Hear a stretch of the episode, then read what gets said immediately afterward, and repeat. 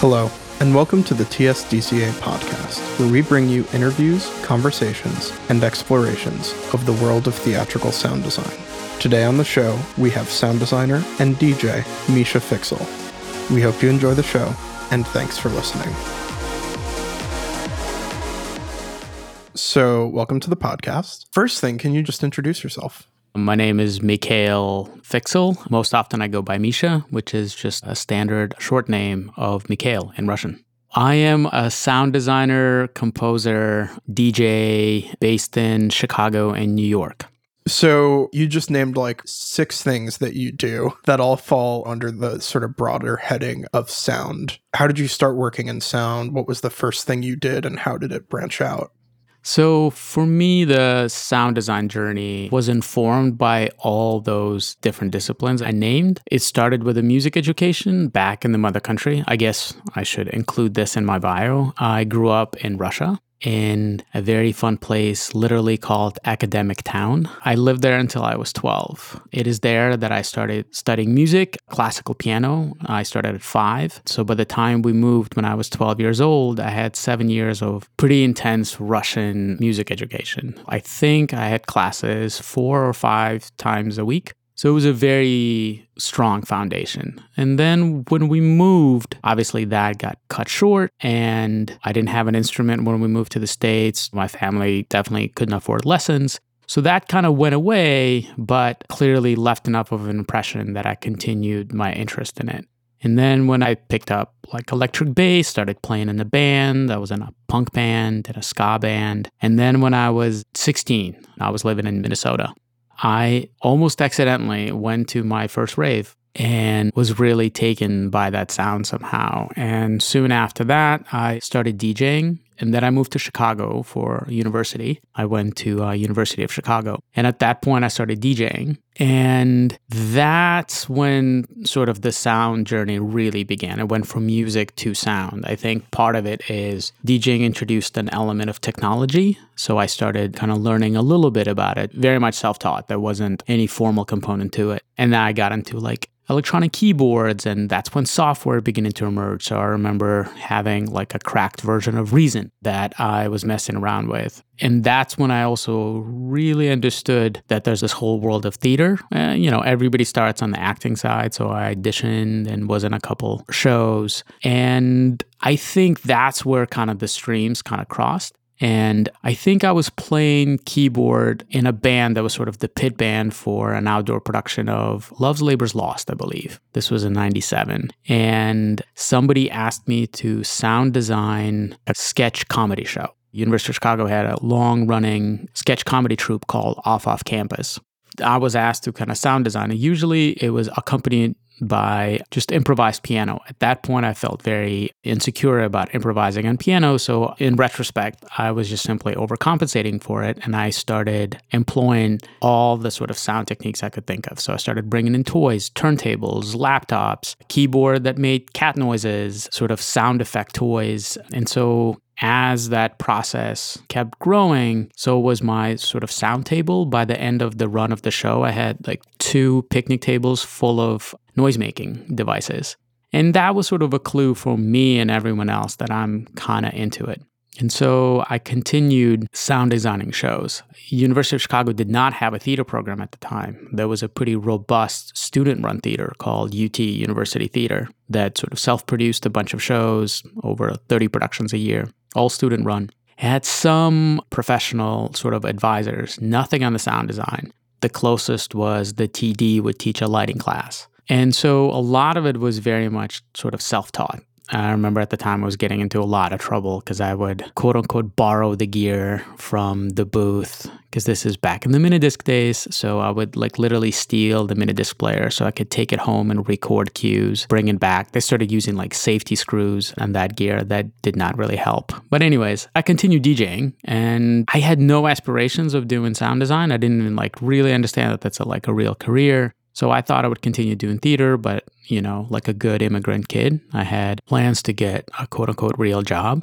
But I continued doing theater and DJing. And what would happen a lot is that I would end up DJing some event, some after party or opening night gala or something for various shows. This is in Chicago. So there was a lot of theater companies. And I started kind of developing my network that way, sort of DJing an event and then talking to the artistic director or various people, sort of infer I'm also an aspiring sound designer. And that would sometimes lead to projects. Interestingly enough, some of the first few projects that I did were sound designs, but they were very DJ based. Like I was a DJ in a show performing the sound design live, and that would happen actually several times. My first equity production was like that. And that continued being the dynamic for quite some time. Eventually, much to the dismay of my immigrant parents, I quit the real job that I had and started doing things full time. But the DJing continued. In fact, that was the way I was able to support this habit, so to speak. And then eventually started working regionally. And all this time, sort of the sound design world would periodically veer into composition. I didn't have a formal education in composition, so again, was figuring things out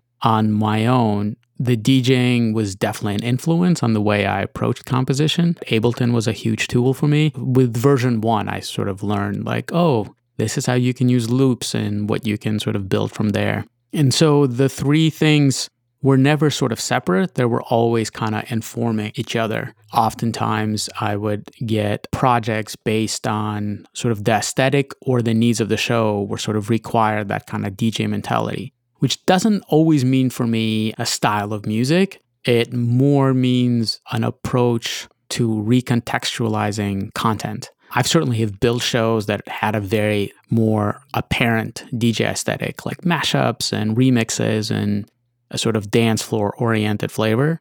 But oftentimes it is not so much the style of music, but the way I would approach both the sound design and the composition was informed by sort of the thinking that I think one employs as a DJ. So I am still continuing in all three of those disciplines. At one point, I thought the DJing would go away. Like, oh, I'm no longer a young chicken anymore. And it certainly has moved away a little bit from the dance floor. You know, I wasn't doing clubs or parties as much, but it kind of went into this sort of event. I worked with a spectacle company that would throw these sort of events and parties with a lot of theatrical component to it. And so I started DJing those. But recently, I would say I've been finding myself sort of veering back to the dance floor. Just sort of, I think what's happening with dance music is really interesting right now. So I am interested in exploring that landscape a little bit more. So, real quick, were you going to Chicago for school? Yeah. Okay. So, what were you studying there? So, when I applied, and when I got in, I was a pre med student. I mean, you, you got to understand that this is all in the context of immigrant sort of American dream. So I was pre med, and that's what I was studying for the first year. Also, that's when I started getting interested in theater, but that was sort of irrelevant to the job part of it is sort of the Russian mentality is like what you study is what you do, because that's sort of kind of like the Soviet system worked, is that even starting at last few years of high school, that informed your track in the university, which informed your track in postgraduate education, which informed your track in the work. So in the eyes of my parents and therefore me, I was on a, sort of the medical track. After a year, I sort of had to acknowledge that I was not ready to commit over 10 years of my life without a full acknowledgement that that's really what I wanted to do, like a true belief that I was passionate about this. And I switched to psychology. And at the time, I was still very much interested in the sciences, so biology. So I was bio and psych. Then eventually, again, to sort of make it economically realistic, I added economics. In retrospect, knowing what economics education at university is, it, it was not a wise move, but whatever. So I was econ and psych, and what started emerging is this sort of direction in advertising. So I graduated with a degree in psychology and a quote unquote minor in economics. I was one credit away from getting that degree as well. Not because I didn't take the class, because I did not pass it. Because my last year I organized an arts festival and focused on that. So that should have been a clue, but whatever. And so I graduated school and worked for a very large advertising company. I worked on the media side. So I worked for a company called Leo Burnett, which is a uh, one of the big Chicago advertising companies. Essentially, they had a sister company called Starcom Worldwide, which was the media side, which was less about creating the ad and more figuring out sort of how to get that message to the various audiences, identifying who the target is and their media consumption and figuring out the media strategy for that. So I worked there for four years, but at that time is when I really started noticing that I'm spending a lot of time doing sound design and theater. And few years into that process, I realized I am doing two full time jobs and I only kind of like one of them. And so, four years after I graduated and was working on that company, I quit. So, when you were working in advertising, were you bringing that sort of sound design mentality that you were developing to the work you were doing there? or were you really just keeping it in two sort of separate parts of your brain? At that time, it was mostly separate. I didn't have the imagination or the confidence to sort of see the overlap. Interestingly enough, after I quit, I maintained some relationships with some people who were working there on the creative side. And that's when I started sometimes consulting and sometimes even making some content for them, just small kind of side projects of remixing. And that's when I started understanding this notion of recontextualization and consuming through producing. Also, I think what happened was I read this book called The Beat Manifesto, I think, by Paul D. Miller aka uh, DJ Spooky. And then I gave it to my friend who was an account supervisor, Leo Burnett, who was also a trumpet player in the band that I was playing in. And we were both like, DJing is a philosophy, not just a way of making sound. And I think that was sort of informing some of the things that we were doing. But unfortunately, I didn't get a chance to really shine or really explore that while I was there. I definitely got sort of very quickly pegged as like, oh, you're the creative kid. And so I was given sort of creative assignments and I ended up doing a lot of work in non traditional media, like not TV, not magazines, but sort of media strategies using like anything from billboards to mats in the urinals at nightclubs to supermarkets or whatever, sort of like figuring out a more creative way of reaching your audience. So that was probably the closest thing. But it is only towards the end of 10 years after graduating, I sort of understood like, oh, the things I'm learning when I think about design could be applicable in these sort of like non sound oriented fields. So I know you said that you sort of went to a rave when you were 16 and that opened up your world a little bit. But was there, you know, a lot of music in your home? Did you ever see theater growing up? Was that something that was on your radar at all before you made it to Chicago? Absolutely. I think part of it sort of is a testament to Soviet Russia in a way, that art was actually a pretty consistent presence in your life. So we went to see theater, we went to see concerts. At that time, TV was not what it is now or what it is here. Imagine essentially TV was public television. Like that's the equivalent of it. And so, what was even broadcast in that was not a lot of movies, but like sometimes live broadcasts of productions and things like that. And so, I was very much familiar with it. And like our school would put on plays, and I was active in that. And my parents were very sort of active in sort of supporting and developing that appreciation. Later, they semi jokingly said that like that backfired and like that took me down a path of destitution so even when we first moved to the states at that point you know i had this education and so i was in band. That's when i picked up bass because they didn't need a piano player. So i was like all right i'm gonna learn a new instrument. And as a joke i'm gonna find the biggest instrument because at that time i'm not a big guy now but then i was really small. So i just insisted on learning the biggest instrument i could find just because i found it hilarious. So, yeah, I was well aware of these things. What I did not understand that it is a job that you could be doing without a formal education in it. So that I think is what was a bit of a disconnect for me. Like I am studying economics and psychology, which to me sort of intersects at this idea of advertising and marketing. So that's what I'm going to be doing because that's what I'm studying. Meanwhile, part of it is realizing like, oh, I'm studying this, but through practice rather than textbooks.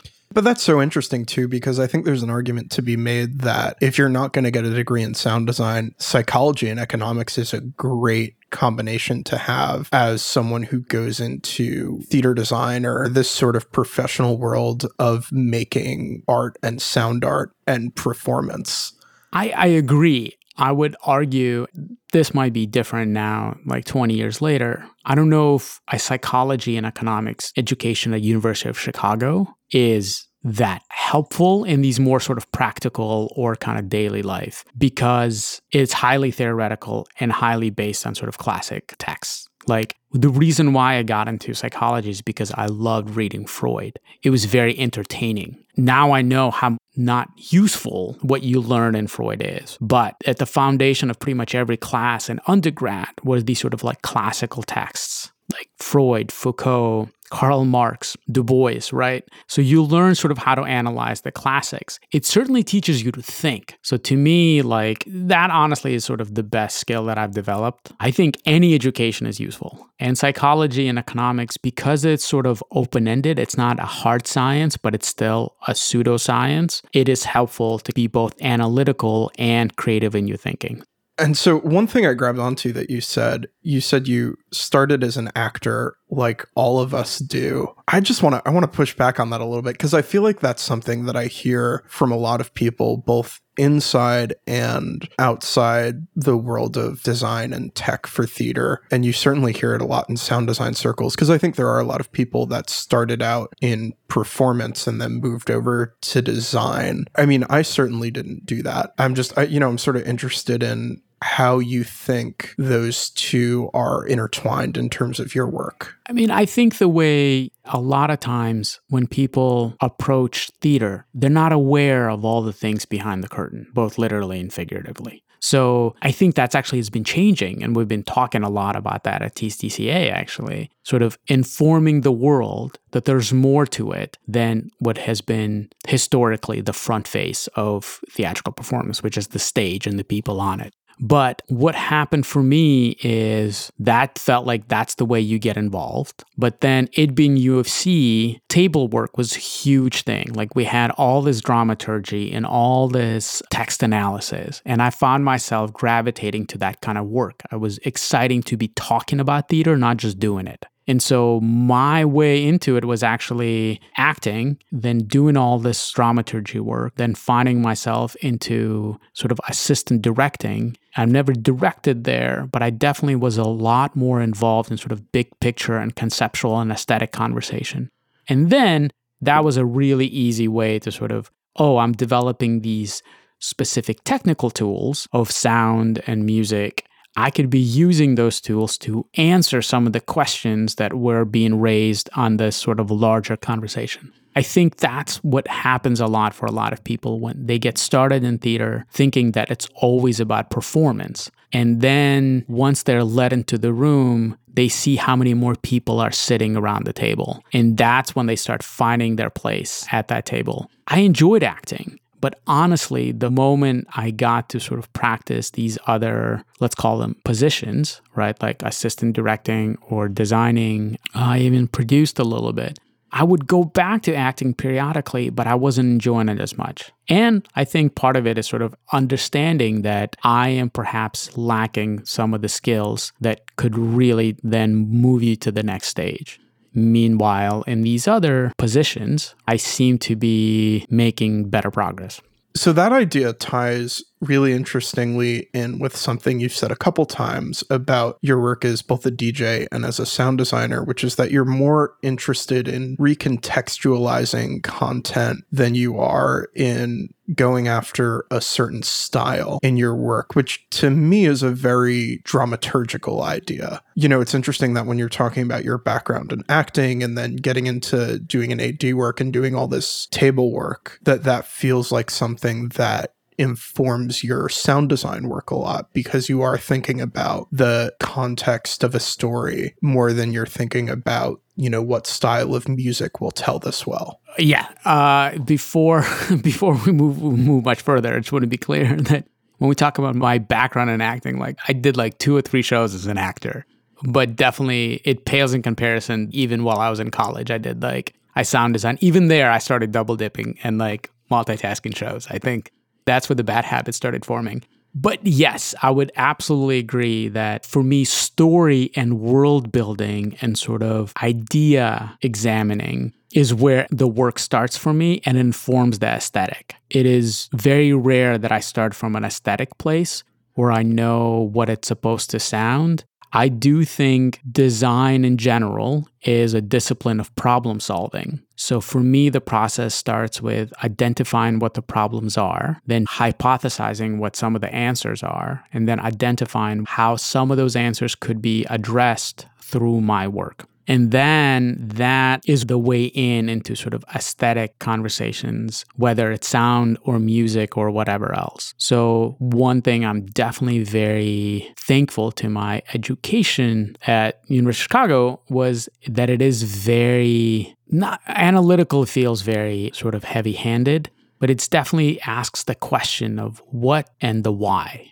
right? So I often find myself asking that question early on in the conversations on plays before I have any clue of what the sound of the music will be. To me, the sound design is as much about sort of information that needs to be provided to kind of tell the story as it is about artistic expression. There are some interesting side effects of that where I certainly struggle identifying what is my aesthetic there are people who assure me that my aesthetic is very clear. And we've certainly discussed this in conversations. I remember in the salons with Michael Roth, where we spend so much time working in the world building and emulating or referencing genres and referencing other existing work, which is without a doubt the way I approach things. Even if it's music and if it's composition, it always starts with a playlist of reference material that I react to based on the dramaturgy conversation. It's like I make a mixtape of like, this is the palette, this is the style that I'm sort of beginning to hear. So you spend a lot of time referencing and sometimes even emulating other work. And you get pretty good at it. But then unless you make a commitment to practicing your own work that is not in response to something else, it becomes harder and harder to answer. Is like, well, what do you sound like? I can easily answer the question the world of display sounds like this, but I certainly can't have that confidence when what does my room, when there's nothing else going on there and just me and my thoughts, what does that sound like? But I think you're absolutely right that the dramaturgy and context and recontextualization is often the initial step for me before we get into anything else. Yeah, I think that's a really interesting point. And I guess one of the questions I have is how important do you feel it is for yourself as a sound designer and a sound artist, but also in general for other people that are thinking about this how important do you feel it is that you have something that you personally can define for yourself as an aesthetic? Or do you feel it's more important for you to be able to understand how you're going to respond to a set of research I'm interested in this idea of personal aesthetic because I think there's certainly an argument to be made that for a theater designer, maybe that's not the best thing, right? To be stuck in an aesthetic because I think we all certainly have heard work from people that feels like every show is a little bit of the same. So the question of personal aesthetic is a big one but also an evolving one. One way to look at it is that not having a personal aesthetic or having some neutrality is a very useful skill to be a designer like capital D designer, right? Like being able to have a semi objective, let's acknowledge that nothing is completely objective, but a semi objective perspective on a story and being able to let the story kind of drive the conversation it does make it easier and sometimes even like safer to do the work and collaborate with people and multitask and all those things. But I do feel that at least I find that as you get older and you know you're sitting in yet another tech, you sometimes finding yourself asking the question, what's next? Or why am I doing this? and these sort of bigger, sort of existential questions of identity, right? Like, who am I? And I often use this sort of notion of capital letter identity. Like, I don't struggle calling myself a designer. I am a designer. I approach things from a design oriented place. I do, however, hesitate using the word artist because to me, it gets into a place of generative work rather than reactive work and also gets into a place of self expression. And whether it's some deeper sort of psychological issue or lack of practice, I don't know what it is that I have to say. Part of it, I think, is cultural, right? Like there's this sort of notion that not everybody should have something to say. And sometimes your job is to sort of amplify the voices of others. I think it's actually a very relevant point in the current sort of larger conversation. But when you think about, like, I've been doing this for a couple decades and maybe I'm going to do this for a couple more, what effect am I leaving or what am I leaving behind? And what is it that I can put my name on? And that sort of self questioning kind of ebbs and flows. I do acknowledge I like being helpful and I like helping people do their work and like recognize their vision. But when left with my own thoughts, I wonder what is my vision and how important that is. And I don't have an answer to that. But I certainly find myself asking those questions more now than I did 15 or 10 years ago. So I, I think that struggle that you were talking about, not necessarily between being a designer and an artist, but whether you feel like an artist alongside being a designer is a really common one. I've certainly thought about that a lot. And I know from other people that I've talked to that they think about that a lot. And it's interesting because when we're working in theater, we're very clearly working in service to a show and to a story, and in many cases to the vision of a director and the rest of our team. But I think if you take the work that we do and were to isolate it from the pieces that we build it for, I think in many cases it does stand up as art, which again is, I think, something that we all struggle with. Like, does this make sense out of that context? I think there's a couple different questions here, but I'd say one is when you have those moments of doubt, like you talked about, you know, sitting at the tech table and wondering, is the thing I'm doing art? Is it expanding my idea of my work in the world or whatever it is? How do you wrangle with those issues? What are you doing to help you get out to get to the other side of that? So, sort of to address that specific experience of sitting at the table and sort of questioning the what's next, let's sort of acknowledge that sometimes it just comes from sort of the difficulty of the work and that it feels like even if there's momentum in your career and with every show is growing bigger and bigger, it seems to not be getting easier. And so I think sometimes it's just a, a, fatigue thing rather than sort of a larger existential thing. You're just try to understand like what does success feel like? And I think that's when it can veer into success for me or for who, like who am I? And that's when you go down the rabbit hole of existentialism.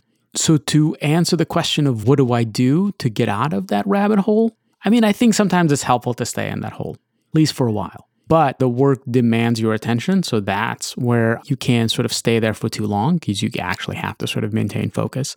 But what I have often found the conversation to have with myself is that I legitimately know that I like championing other people. I've been very fortunate in my life to meet some really incredible people who should be heard. Like, I have no doubt in my mind that these artists need to be heard and exposed, and other people need to be exposed to them. And suddenly it becomes a sort of like personal mission to sort of be one of the many tools that these people can have to continue their work.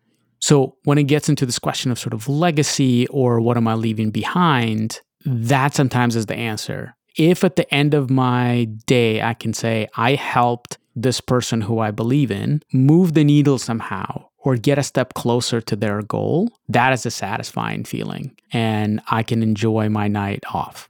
It ultimately feels a little altruistic, which is, I think, a good thing. The sort of the other side of that coin is where you begin to question whether or not I'm choosing to champion other people because it's actually safer and less vulnerable to do that rather than to try to sort of expose yourself and champion yourself. And I don't have an answer to that. But most of the time, I have not had the time to examine that, which is what makes right now such a unique time because we're all sort of left with ourselves and our demons to sort of ask some of those questions. It takes more than a couple months in quarantine to have it all resolved, but it, it's been helping for sure. Yeah, and, and it should be noted that we're speaking in the middle of the COVID 19 pandemic. Oh, yes. So when people listen to this like 30 years from now, they have context. Um, but so speaking of that, we're in the middle of this pandemic right now, and it is a lot harder to collaborate. And I'm interested in how you've been dealing with that. Have you been going out and trying to find people to collaborate so you can continue to be inspired to work? Have you been trying to think about what interests you and doing some of that? What's been your response? Have you felt the need to create, or do you just feel like you're waiting for the collaboration and the people to come back?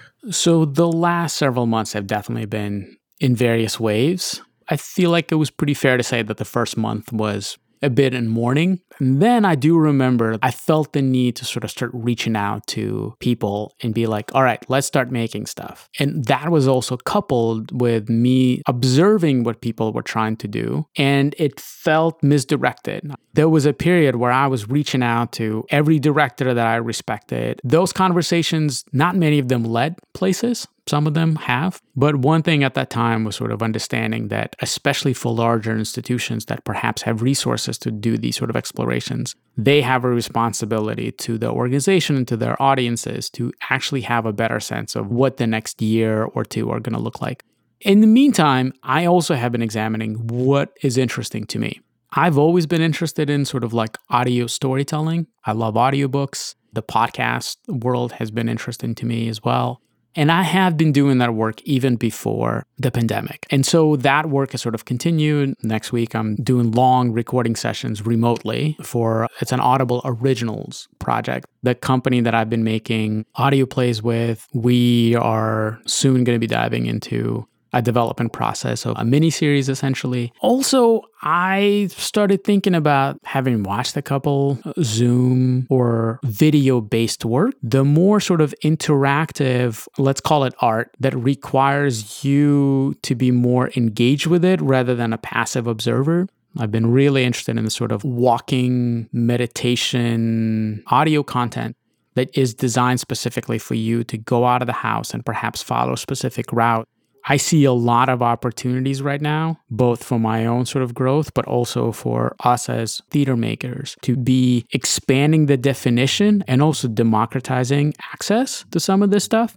And I am trying to be both respectful of people's sort of hesitations, but also hopefully inspire or challenge them to do things. Meanwhile, acknowledging that sometimes it's really easier to get lazy right now, right? It's comfortable. I'm sleeping more than I ever have. And now I have a new dog, and like, I much rather just go for walks and go to the beach.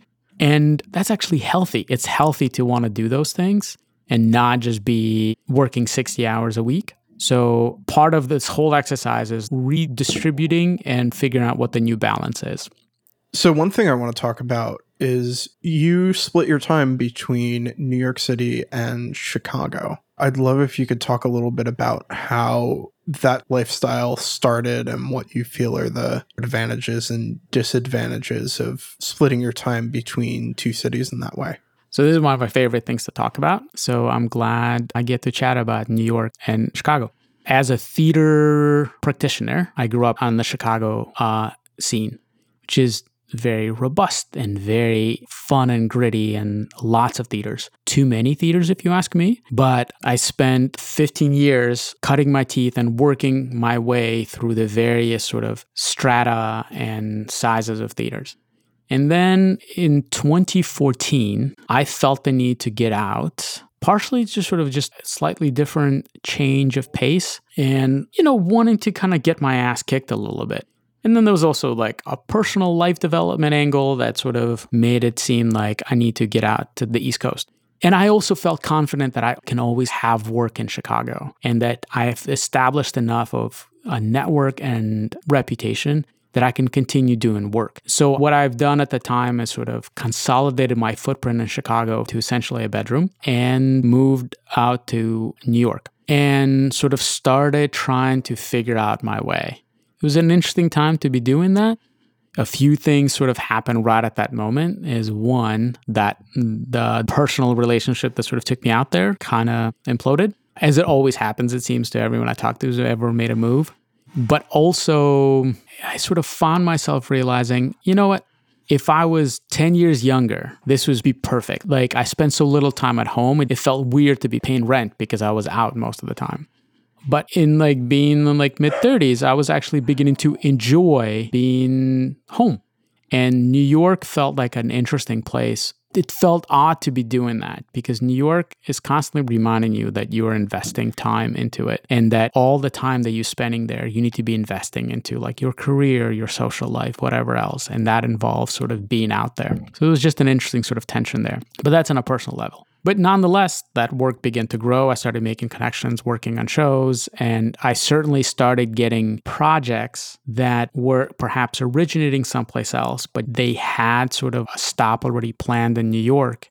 And because I could guarantee myself as a local, I was able to get those projects. And that was an interesting sort of revelation for me. And then in 2016, it was just sort of an interesting combination of life and art informing me of, of one thing. In that year alone, I got to work on culminating three huge projects that were all like long processes in development, like multi year projects that I got to be there either from the very beginning or in the middle of the process, but I still got to spend several years developing them. And then I got to see them through and have it like be really born. And all of that happened in Chicago. And also at the same time, I met Vera, who is now my fiance, who's also Chicago based. And so, life pressures aside, what I realized like, I actually really like developing work. I like to get deep and vertical with it and be in the room and see it in the long game. And I realized that that rarely happens in New York City. Just the economics of doing theater in New York do not allow that. And what often happens is that this work gets developed elsewhere, and then eventually it can make its way to New York, where at that point it does not have the luxury to really grow. I mean, there's still a lot of growth, but it's really fast and it has to get to the audience much quicker. So, what I understood that I have this sort of unique position where I could be developing this work in Chicago or regionally, whatever. And then as it makes its way to New York, I can also be on the receiving end of it. I've developed enough of connections there where by no means I'm like unknown quantity in New York, I think, but people trust me enough to like, oh, you're local, you worked in these places and whatever else. And also at the same time, I started getting a few DJ gigs in New York. I was DJing for the New York Roadrunners, which is like the organization that organizes all the races in New York City. So suddenly I found myself like doing short stints in New York and found myself really doing longer stretches in Chicago or elsewhere. And what happened is sort of my balance reversed itself. While I was considering myself a New York resident with a satellite in Chicago, it flipped and Chicago became sort of my residence where I get to stretch out. And me and my partner, like, we've bought property and like this is home. And New York became the sort of satellite situation where it's essentially a commute. And it has worked pretty well for several years. The ease of it and also this vision that I've seen, like develop a project and have it arrive in New York, has definitely paid off. I've seen that with many projects at this point with pretty good success.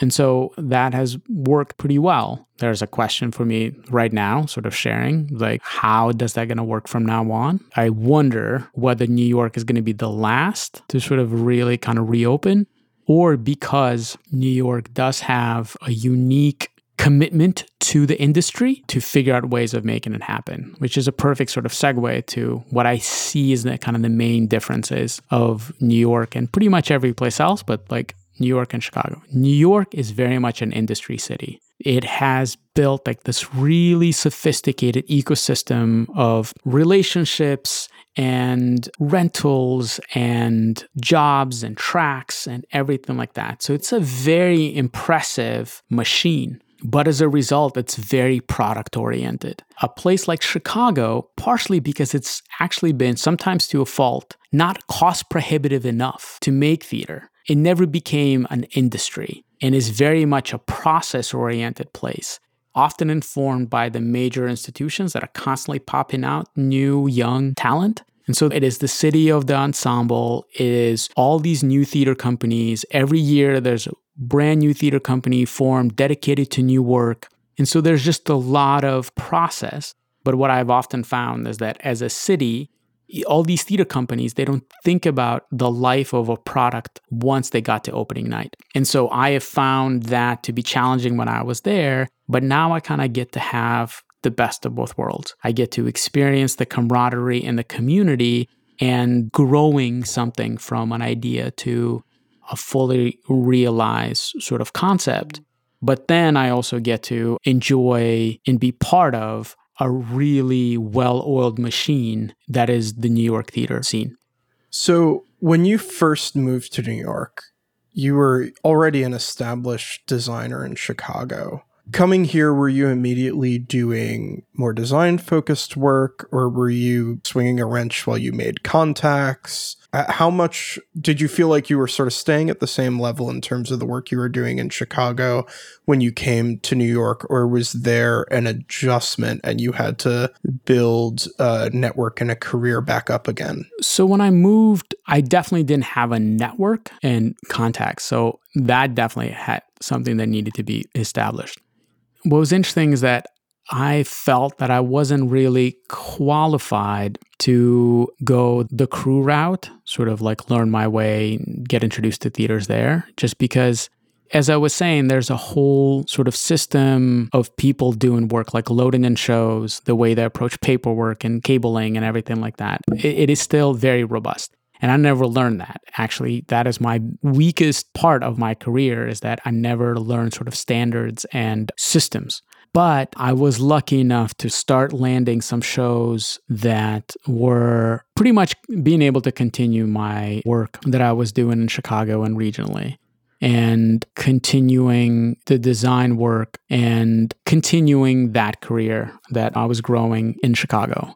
So the way I was meeting people was either through a director who I sort of work with regionally and then they would sort of work in New York or through the couple institutions that I, don't know if it was like a chance, but essentially just I had an opportunity to do a project that they've never worked with me before, but they would let me do a project and I was able to impress upon them that I do know what I'm doing, which is tough. I would say New York, it's hard. It's a much more sort of dense population.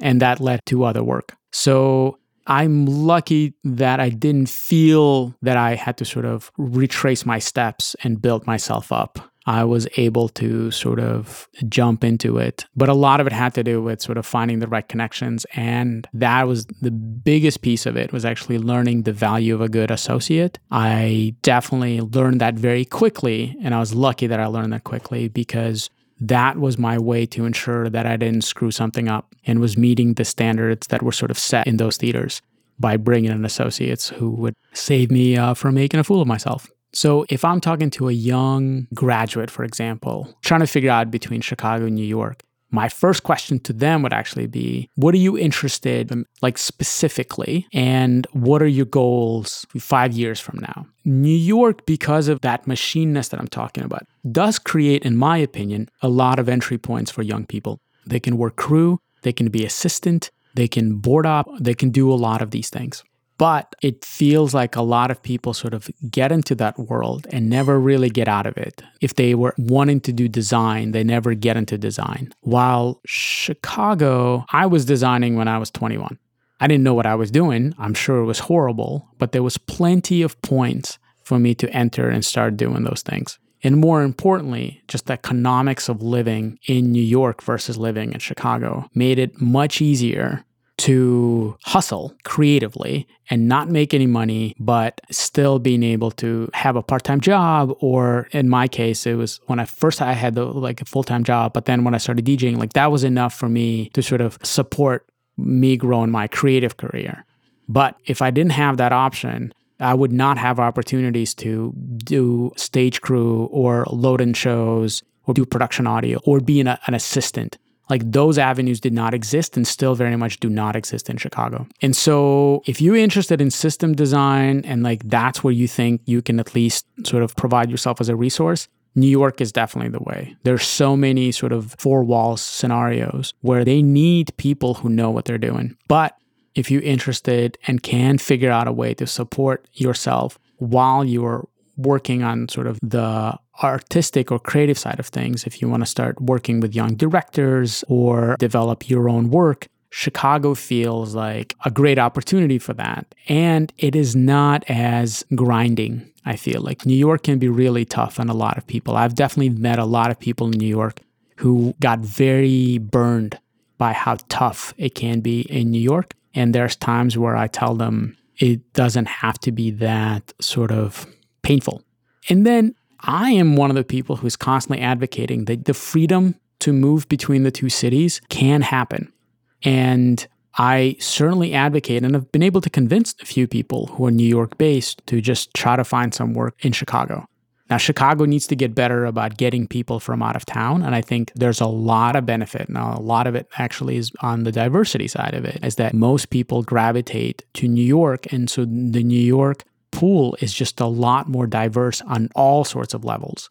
But I can convince like early career to like five years doing this, come to Chicago. You will find yourself not having to sit through four weeks of tech and do really good work and actually make a living. It requires being a little bit creative, and I am more than prepared to continue trying to facilitate this because I only think both cities can actually benefit from that freedom of movement between them and actually sort of cross pollinating that way. So, what are some of your hobbies outside of theater? It was pointed out to me a while ago that I am a theater maker whose hobby was theater. And it's true. Like on my free time, I would go see more theater or I would see more music or whatever. Essentially, it was on a constant sort of cycle of these things.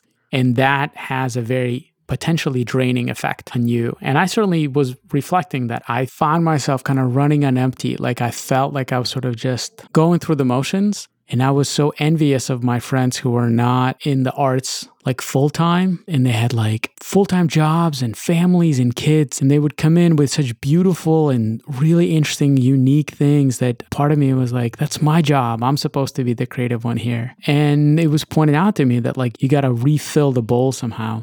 And so it took me a while to kind of arrive at the idea of needing hobbies and more importantly, needing things that you're not necessarily good at, but just being able to do those things. And so for the last sort of five years, I've been trying to cultivate those things. And I suspect you'll be asking the question what I'm doing. Right now on my list of things are surfing. And then I got into like motorcycles and then like I got a one wheel. It all became sort of like riding things essentially. And I mean, surfing was just simply like I needed an activity that would make me travel and also an activity that I'm really bad at. And I'm a horrible surfer. A lot of it is just practice, right? You know, I'm not near ocean that often. However, that's definitely one of the joys of working at La Jolla Playhouse is that you're like seven minutes away from a pretty good beach. And so I would go surfing before tech. And there was this one surf shop they already know me. Like I'll show up and I'll rent the board for like an hour. And honestly, nothing prepares you better for tech than getting your ass kicked by the ocean for an hour and a half. I highly recommend it. And also, I've got to sort of travel because of it. Like, I would sort of make decisions on where I go based on some of the surfing that I could get done there.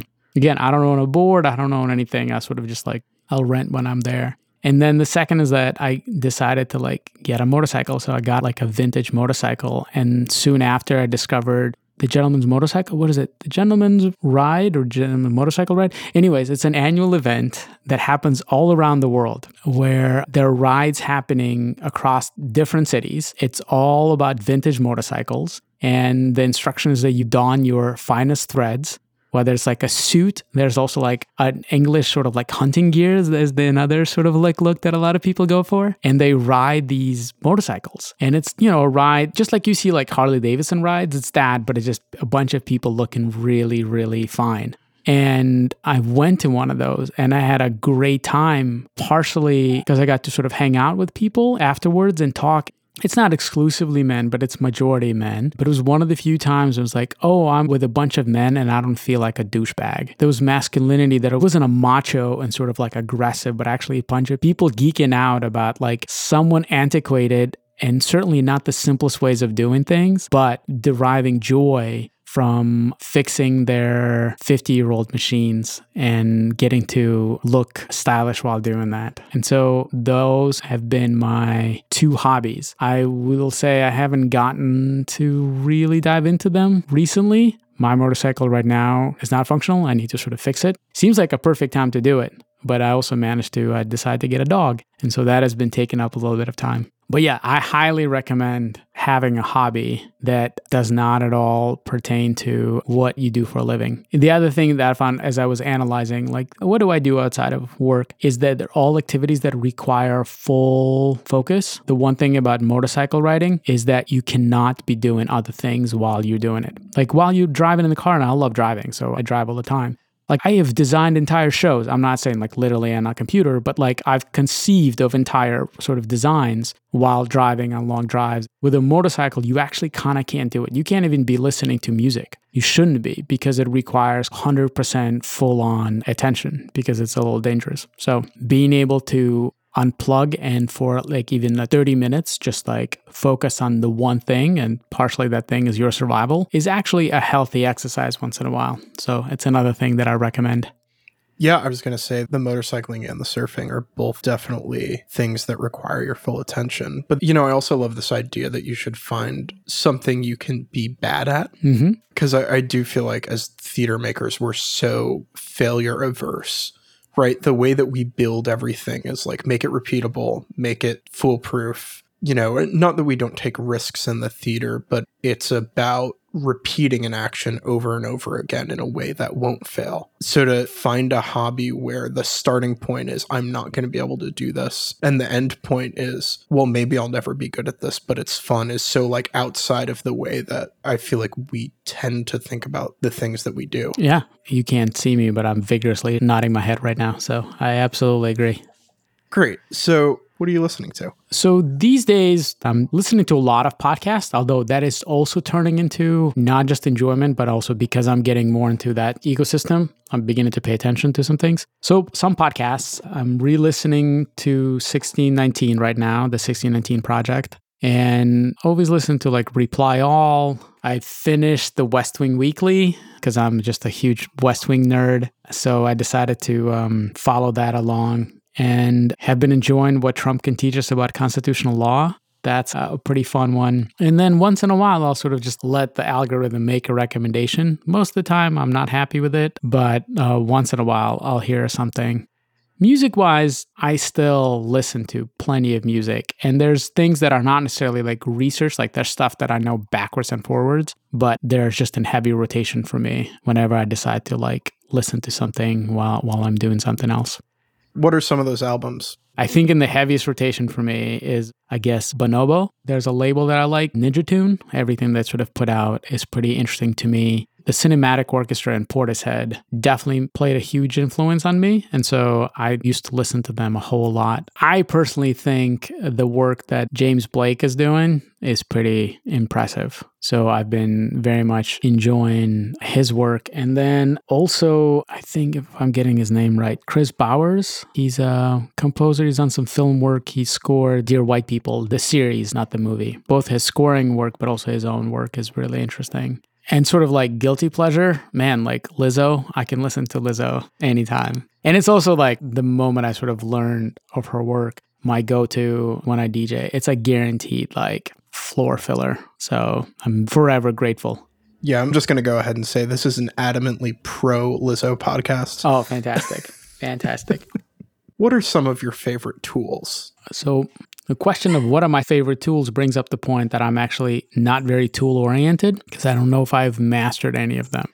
I've mentioned Ableton a couple times. Ableton has been my sort of DAW and tool of choice for quite some time. So, you know, having co taught Ableton with you, I will endorse that as a tool. But outside of that, there are certain virtual instruments that I've really started to enjoy. Spitfire Audio and Soniccouture are often my go tos. And actually, this sort of speaks a little bit to something that you brought up the amount of work that you have to do before you can start enjoying what you're making. And something I've appreciated about both of those is how immediately playable all their stuff is. And so, you know, it is a lot of customization that you can do, but you can like load a patch and it immediately sort of inspires you to be making some stuff. I certainly find myself relying on those, not just relying on them, but also trusting them. So whenever they're creating new tools, I just immediately trust that it will be a useful thing. And then another tool, and this is actually a little bit more open ended, is collaboration and chance are kind of important tools. So, oftentimes when I've created content, both for shows and actually it's definitely something I've used for film a couple times, is bringing musicians to collaborate with me. But it's rare that it's like I give them sheet music and say, here, play this. Oftentimes it's like, here's a sketch, here's sort of like a foundation, here's an inspiration and now we're going to play for four hours. And I track all of that, and that, it's way too much. And then I get to sort of cut and paste things, and that often gives me a lot to work with, but also creates content that I myself would just never have the ability to generate on my own. And this actually goes back to your earlier questions about like how does DJing inform my process. To me, DJing, it's about being a conduit, right? And it's both an act of consumption and production at the same time in a way, I am consuming uh, an existing piece of music. More importantly, I'm in a way consuming the energy that is coming at me from a dance floor or whatever else. But at the same time, I am producing and performing. But all it is is just sort of like channeling through me and then putting it back out, perhaps in reoriented or refocused way. But it is not mine, it is the world's, not to be very esoteric about it. And I certainly have found that I thrive in situations when I'm able to recreate that modality in sort of composition or, or just music creation. So I use that as a tool. I miss that. I haven't had a chance to do that as much, partially because so much we're expected to sort of generate right then and there and in tech and all of that. So you are sort of left with yourself and with sort of the computer. There's not a chance to sort of get the chaos of the world kind of inspire you. But perhaps, again, now's the time to sort of reestablish those ideas. Yeah. And so where can people go find your work if they want to find out more about you and and see what you're up to? Oh god. So, yeah, this is you bringing up a thing that I'm not very proud of, which is I'm really bad at actually sort of promoting. And I mean, I have a website, it has some stuff on there. It feels a little outdated. I have two SoundClouds. One that's my name, Mikhail Fiksel. The other one is the the DJ moniker, DJ White Russian. It's not one moniker I'm that proud of these days, but it's sort of stuck around and and I just can't think of anything better. So the DJ one is focused a little bit more on mixes, which also feel a little bit outdated because I haven't been uploading new stuff. And at one point, there was a project that I worked with a bunch of people called Seeking Wonderland, which was this sort of like jazz funk DJ world kind of project that 10 years ago we recorded a bunch of tracks. Most of them were like live and then we made it into quote unquote album. And now there's a website that's that album. And periodically i'll get a notification like five people check this out recently. So that exists out there. But also the work that i'm pretty proud of the last several years i've been working with a company called make believe association. And it's a theater company dedicated to creating audio dramas. And so i've been producing stuff for them and we had a full season of original dramas last year and currently developing a new thing. Plus, we've generated a bunch of podcasts during the early weeks of the pandemic that you can find on makebelieve.fm or anywhere where podcasts are sold, so to speak. So, what's some advice that you would give to someone who's just starting out in the industry? My advice to someone starting in the industry, I think is actually fairly simple. It's like just don't be an asshole. I found that the most important thing is just sort of being like a good team member and a supportive thing. Like this job is actually very difficult. And I don't mean just our jobs, just in general, making art in this country in this time. And the best we can do is sort of just be supportive of each other and sort of being engaged. And it is impressive how often the relationships, how far they can carry you. So the relationships that I formed 15 years ago are now having a huge payoff right now for me. And so it is about being just pleasant to work with. You might sometimes fail at doing the technical side of it. We talked about failure, adversity, and all of that. Like sometimes you just don't succeed on a technical, you don't have the skills or whatever. But as long as you don't fail at being a decent person and being pleasant to be in the room with, that is actually the number one thing. So that is my biggest advice. You never know everything. And so just be humble and willing and supportive. And on that note, Misha, thank you so much for joining us. It's been a real pleasure talking to you. It, it is my pleasure. Thank you so much for doing this. I'm looking forward to hearing all the magic that you do with this and everything else. This podcast is a production of the TSDCA. This episode was produced by me, Josh Samuels. It was edited, mixed, and scored by Kyle Jensen, with additional support from Brad Berridge, Brandon Reed, and Kyle W. Jensen. If you like what you heard, please subscribe wherever you get your podcasts. And if you're interested in finding out more about the TSDCA, our home on the web is tsdca.org.